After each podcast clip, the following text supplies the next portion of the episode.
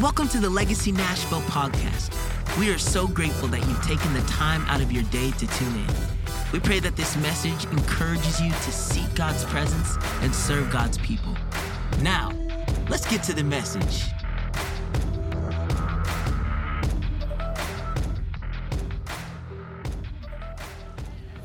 You know, let's never grow so familiar with church that we don't recognize when God enters into the room.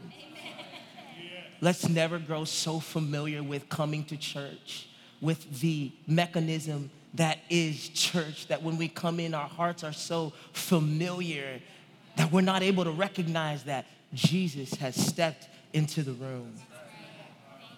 It's so easy. I, am at fault all my fault every now and then for just coming, just getting into the rhythm of going to church, getting into the rhythm of especially working at a church now, you know, which is different for me. It's so easy for me just to come into the house of the Lord knowing what's gonna happen. Knowing what's gonna happen. And the moment that Jesus wants to disrupt my plans or disrupt what I have in store, I'm like, uh uh-uh, uh no, you can't do that, Lord in his own house. This is his house, and he can do whatever he wants in his house. I throw my preference out the window.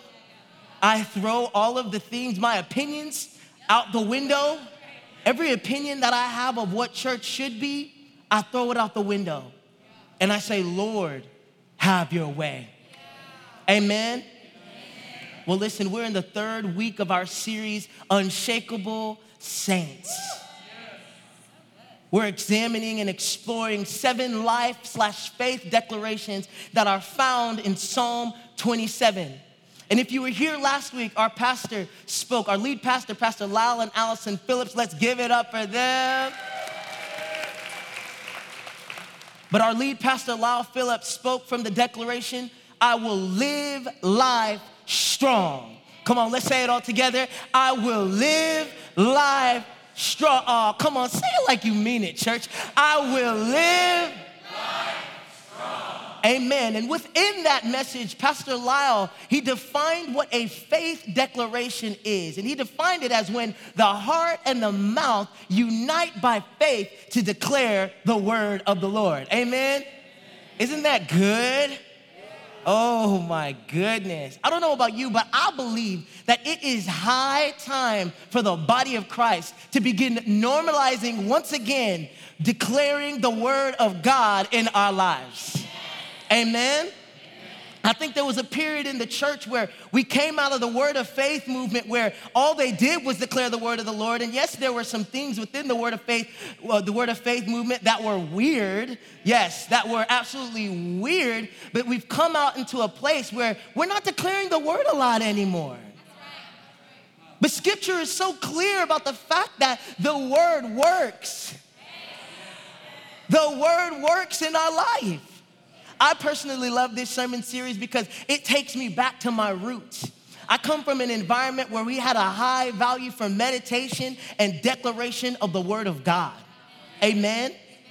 I grew up in Tulsa, Oklahoma. Anybody know where Tulsa, Oklahoma is? If you're a Christian and you don't know where Tulsa, Oklahoma is, you should Google it. Tulsa, Oklahoma is the home of um, a number of major, major institutions of faith including Rhema Bible Church, founded by Kenneth Hagin. Anybody know who Kenneth Hagin is? Oh, yeah. Kenneth Hagin is the, he's the father of the Word of Faith movement. So, I mean, we grew up going to Rhema, um, uh, to winter Bible uh, camp every, every single summer, uh, or every single winter, excuse me. They had a summer one as well. Um, and then it's also home to Oral Roberts University. Yeah. Did you go to ORU? I'm an ORU alum as well. Let's go, Golden Eagles. Oral Roberts was founded by famous healing evangelist um, Oral Roberts. And in this city, he actually built three skyscrapers, which he fittingly called the City of Faith. So that's the heritage that I come from. But also in my own home, my parents were all about making declarations of faith. I remember I used to walk through my house and my parents would be, would be, would be just declaring the word of the Lord by the stripes of Jesus. We are healed. We are whole in the name of Jesus. Jesus has come and he's, he's paid the price for our sins. We are redeemed. We are whole by the blood of the Lamb. And every single every single morning, whenever my parents would take my sister and I uh, to church, my little sister is at, uh, to school, excuse me, my little sister is here today. Every single moment, morning, when he would take us uh, to school, we did two things. We had to do two things before we got out of the car. The first thing is we would we would pray. And then the second thing is we would declare a confession over our lives. And the confession was, I feel good. I feel great. I feel terrific. I feel rich. The Bible says that I am fearfully and wonderfully made. I can do all things through Christ who strengthens me. I will be getting out of the car like, I feel good. I feel great. I feel terrific. I feel rich, even though I got these Walmart shoes on. The Bible says I am fearfully and wonderfully made, AKA, I look good. I can do all things through Christ who strengthens me. What was happening in that season of my life is there were seeds that were being sown into my heart that I'm literally seeing the fruit of today. Amen? So do me a favor, just look at your neighbor real quick and say, The word works. Now look at your other neighbor and say, But you gotta work the word. The word works, but you gotta work the word. And that's exactly what we're doing in this series. We are working the word in our lives. Amen. So do me a favor, stand up all across this room. What I want to do this morning, I want to do three things. I want to read the word, I want to talk about the word, and then we're going to respond in worship to the word. Amen. So, this is what we're gonna do real quick. We're gonna declare our seven life declarations, and then we are going to read our verse of scripture for today. Are you ready for this? All right, on the count of three, do we have them up there? Great. We're gonna declare our seven declarations. Here we go. One, two, three. I will live life strong. I will love God's house passionately. Number three, I will live, I will hold my head high. I will have an overflowing heart. I will turn to God at all times. I will walk on a level path and I will not lose heart. Oh, I love it. The life declaration that we're going to be exploring today is I will love God's house passionately.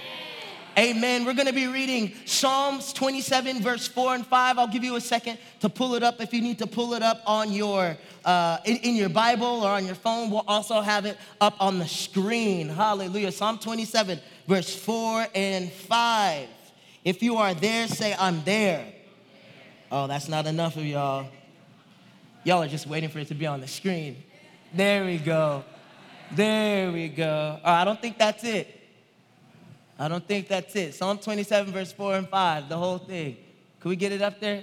If not, that's okay. We'll read with the people who have it. Here we go. Psalm 27, verse 4 and 5. Let's read. One thing have I asked of the Lord, that will I seek after that I may dwell in the house of the Lord all the days of my life, to gaze upon the beauty of the Lord and to inquire in his temple. For he will hide me in his shelter. Somebody shout, covering. covering. Say, covering. covering. For he will hide me in his shelter in the day of trouble. He will conceal me under the cover of his tent. He will lift me high upon a rock. Father, we thank you for your word. We thank you for every word that proceeds from your mouth. Lord, we love your word. As we gather around your word, I pray that you would breathe life into us. In Jesus' name I pray. And everybody said, Amen, amen, amen. amen. Okay, listen. So, anybody know, who knows me knows that I absolutely, positively love church. I love church. You know that scripture in Psalm 122 where David's like, I was glad when they said unto me, Let us go to the house of the Lord. Yeah, that's me like every single Sunday morning. Like every single Sunday morning, I wake up and I'm like, I am so excited to get to the house of God to the, to the point where I really don't even need to set alarms on Saturday night. I set five just in case, you know, just so that I, I don't miss church, you know what I'm saying? I'm not late. But I don't really need them because every single Sunday, uh, well, before I had kids, I would wake up before my alarm clock. But listen, it was not always that way, okay? At age four, my parents, uh, my dad, who's from Zimbabwe, Africa, he felt the call to go into full time ministry as an evangelist here in the United States of America. So, for 16 years of our life, my family and I, we traveled in ministry to over 400 churches. Yes, I've been, uh, I've seen a lot of church. I've seen the good, the bad, and the disgustingly ugly. I remember we would leave at 6 a.m. in the morning on a Sunday, and we would drive a couple hours to a church, and we'd get there and we'd um, preach and minister, and then after, we'd go to the fellowship hall. what y'all know about a fellowship hall? we would go to the fellowship hall and we would have food and fellowship. Amen. Hallelujah. I love food and fellowship. Hey, I'm telling you, those deviled eggs. I'm sorry, I'm sorry angel eggs. those angel heads would, hit the spot. And those casseroles made by all the grandmas, whoo, I'm telling you right now, it was something special. I miss it. We need to have food and fellowship here one day. You know what I'm saying? Where we, where we all bring like our own pot, you know, just our little, our little casseroles. I know Bliss would bring a fire casserole. I know she would. I know Bliss would. Oh my goodness. But then we get in the car and we drive a couple more hours and we do a night service. And then after that night service, we drive a couple more hours back home and we'd arrive at like 10 p.m. or later. And then the next day we would go to school. My friends would be like, hey, what did you do last night? Um, I was in Poteau, Oklahoma. yeah, you've never heard of it for a reason. But listen, listen, for probably half of those 16 years that I traveled with my parents, you know, I thought that church was the most boring place in the world. I did, I'm not gonna lie, Sarah's laughing. She's like, I know what you mean, Brian.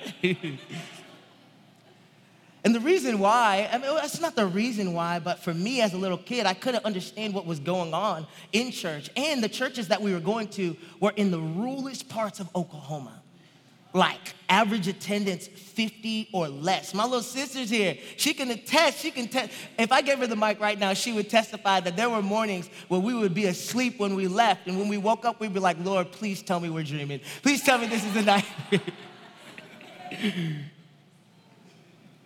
and my little sister can also testify to the fact that um, there were many mornings that our parents had to threaten us into going to church. Get, get your butt in the car. I'm just kidding. They didn't really threaten us. They're the nicest people in the world. But then something happened when I was 12 years old. I had an encounter with God. It was at a camp called Camp Lockridge. It was a church camp, and it was about 30 to 40 young kids. And we were just going after God. We were going after God. We were going after God. And one of the nights in that log cabin, I remember the Spirit of God descended upon the place. And I had an encounter like I had never experienced before. And my life was changed from that day forward. Honestly, my whole experience with church changed that day. It was like it went from black and white to vibrant color. You know, have you ever seen like a, a black and white movie? Kind of boring. But then all of a sudden you watch a movie like a Marvel, like action movie and there's so many colors and it's like oh my gosh you're, you, you, you're, you're captured in the beauty of the colors. That's what happened with my experience with church. I began to see church in a whole new light. And then I started reading the Word of God, and it's like I couldn't get away from the fact that God places so much precedence upon His house. Side note, I think that one of the greatest indicators that you've truly been encountered by God is that your love for his house grows. I question the legitimacy of some people's encounter with God whenever after they get out of it, they don't love the church. Amen. Throughout all of this, what I realized actually is that church is boring. Church is boring. Now, let me explain. Church is boring when your heart hasn't been awakened to the fact that there's power in the gathering of God's people. Church is boring when your heart has been desensitized to God's presence being manifested in his house. And what I also realize is this is that as Christians, it's so easy, like we talked about earlier, to get comfortable in his house, that it just becomes another thing that we do in the week. And what happens when, com- when we get comfortable, that comfort leads to disengagement. And then that disengagement leads to desensitization. And that desensitization leads to boredom. So you just get bored. Every time you come into his house, you get bored. You can't, you can't, you, you, you can't open your eye. Your heart's not open to the fact that God is here. That God is meeting with two to 300 people at Legacy Nashville every single Sunday. You can be in the most dry church in the world, but when your heart is tender and when you have a passion for God's house, you will always experience His presence. So in the moments where you walk into a worship, in a worship environment, and you get out of the worship environment, and you're like, mm, that wasn't that great. I didn't experience God's presence. You shouldn't be looking at the worship team. You should be looking at yourself. You should be examining the content of your own heart and what was happening in your own heart, not what was going on with the worship team. Because I'm gonna be very honest, I don't even need our worship team. And we all need to get to the point where when we come into God's house, we don't need the worship team. We don't need the worship team to get us to get us hyped up. We don't need to get we don't need the worship team to, to poke and to prod us into realizing that the creator of the universe is in the room. Now let me be clear, this message is not about is not about religion. We're gonna talk about the fact that you need to be in church. Or maybe I should look at everybody online. You need to be in church. Because y'all are here. Y'all are here. This might be the first time in a long time, but you're here. Hallelujah. This is an act of love. Loving God's house is an act of love because to love God is to love his house. Amen. So we're gonna explore Psalm 27, verse 5 very quickly. And we're gonna extract six characteristics of people who are lovers of God's house. Amen.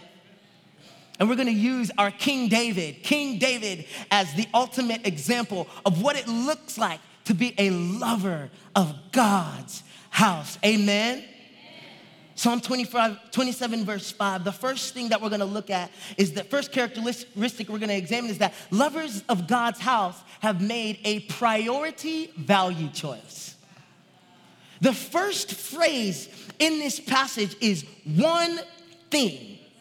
Now, if we were to look at the Hebrew, this word will be translated into echad. And literally, echad is a numerical reference to the number one thing. He's not talking about one of many things that I desire. He's literally talking about the one thing that I desire.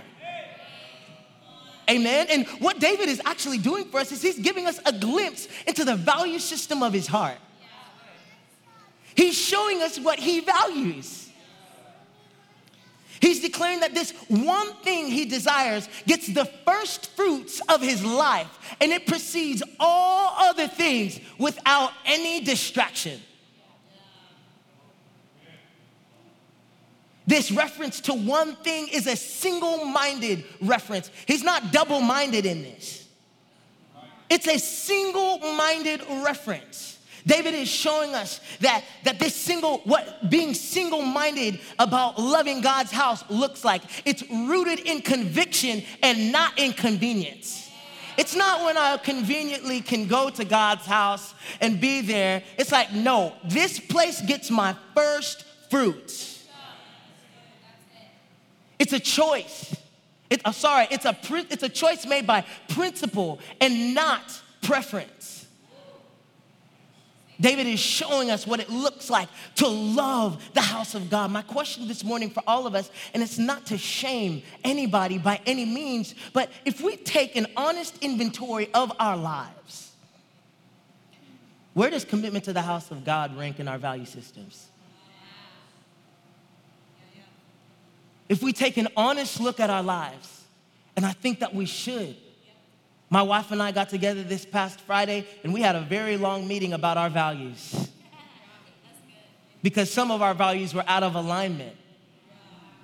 So we took a look at our values and we said, okay, what are we prioritizing in our life and how do we get back in order? Right? Let's take a look at our value system. Where does commitment to God's house lie in our value system? Amen? Say, I will love God's house passionately. The second thing is this lovers of God's house have made a heart commitment. Psalm 27, verse 4 continues on One thing have I desired. To desire is to ask something, to inquire, to have a passion for something. And this is the thing desire flows from the heart, it doesn't flow from the mind. We can only love God's house with our mind for so long at some point, our hearts have to get yoked to his house. Amen? David's desire was for God's house. And that desire was driven by passion. That's why it makes sense for him to say, I was what? Glad when they said unto me, Let's go to the house of the Lord. Our love for God's house should be passionate, y'all. Why? Because to love God's house is to love God. Amen? I will love God's house passionately. Number three, lovers of God's house have made a pursuit decision. Psalm 27 verse 4 continues on. One thing have I one thing have I desired, that will I seek after. To seek after is to ask, it's to inquire. It implies being absorbed in the search of something. It's a perse- persevering and strenuous effort to obtain something. King David was resolute in his pursuit of God's house. He had the disposition that this is what I'm going after, this is where you'll find me, and I'm not gonna let anything get in my way. What would happen if in the body of Christ, believers had that same resolution in their hearts. I can't help but think that neighborhoods would be changed. I can't help but, but think that cities would be changed. I can't help but think that states and nations would be changed because I'm of the belief that when we have a strong church, we have strong neighborhoods. When we have a strong church, we have strong cities. When we have strong church, we have a strong church, we have strong states and nations. Amen? Amen? Hallelujah. I will love God's house passionately. The fourth thing is this lovers of God's house have made a placement decision. One thing have I desired, that will I seek after, that I may dwell in the house of the Lord all the days of my life. This word dwell, when translated in Hebrew, is yashab. And this word means to be settled, to set up a home, to be in a place for a long period of time, to establish in one place. Not two, not three, not four, but one place. It means to be seated with resolution. So even when I'm offended, even when I'm challenged, even when I'm hurt, I'm seated with resolution, so you can't move me. This word also means to enter into a covenant, not a contract. A covenant. Because what is a contract? A contract says, What can you do for me? But a covenant says, What can I do for you? Amen? When it comes to the house of God, we've got to become a dwelling people. Let's not be found as casual attenders, but as faithful dwellers. Let's not be found as desensitized attenders, but as faithful dwellers. Let's not be found as disengaged attenders, but as faithful dwellers in the house of the Lord. One thing have I desired, one thing. That will I seek after, that I may dwell in the house of the Lord all the days of my life. Amen. Number five, lovers of God's house have made a focused decision. Psalm 27, verse 5 continues on to behold the beauty of the Lord. To behold means to is to is to see, is to consider. It's a steadfast contemplation. To behold has the idea that a person acts upon what they see. So, what does that mean? It means that when we come into the house of God and we get to this place and the worship begins and we begin to lift our eyes, our hearts can't help but lift our hands in worship. Amen? When you behold something that's beautiful, you can't take your eyes off of it. You can't take your eyes off of it. And I don't know about you, but I haven't found anything more beautiful than Jesus Christ.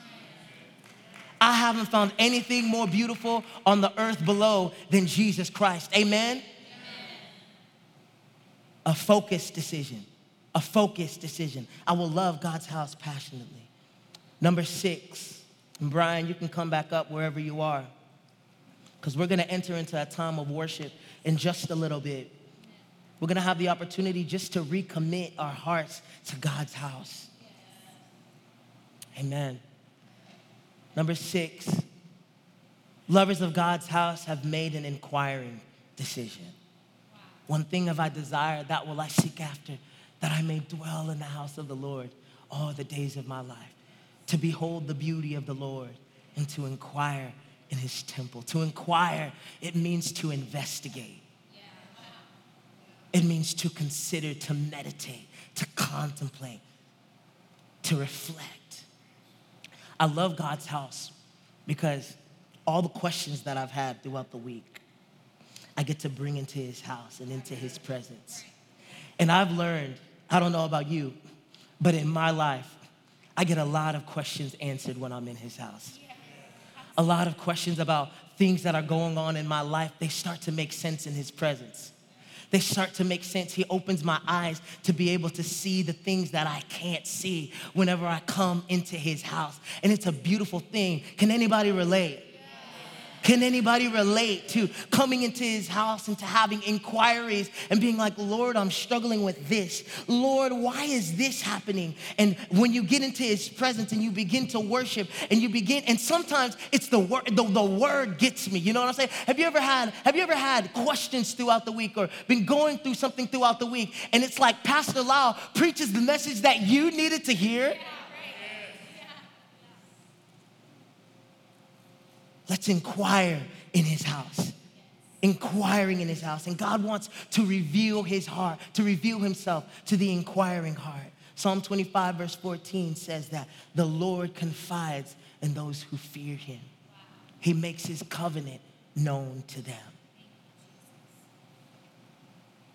I've got more, but I just feel like this is a good, good place for us to, to stop and just to kind of lift our eyes to Him and just ask Him to reignite our love for His house. I have a fear that we're raising up a generation who loves God's presence, but they don't love His house. They love His presence, they love the way His presence makes them feel. So they hop from one place, one experience to the other in search of a high but they never commit themselves to be planted in God's house. God is asking us to commit ourselves to be lovers of his house. If we're gonna be unshakable saints, if we're gonna be unshakable saints, we have to love God's house passionately. Let's all stand. Father God, we come before you having heard the word of the Lord this morning. God, would you make us passionate lovers of your house? Would you make us lovers of your house, Lord Jesus? Would you make us lovers of your house, Lord Jesus? This is not about religion. This is not about religion. This is not about us checking our weekly box out, God. This is about love. This is about love. Oh God, yoke our hearts to your house. May we fall more in love with your house. May we fall more in love with your house. Thank you for tuning into the Legacy Nashville podcast. If you'd like to support the ministry, you can do so at legacynashville.org forward slash give.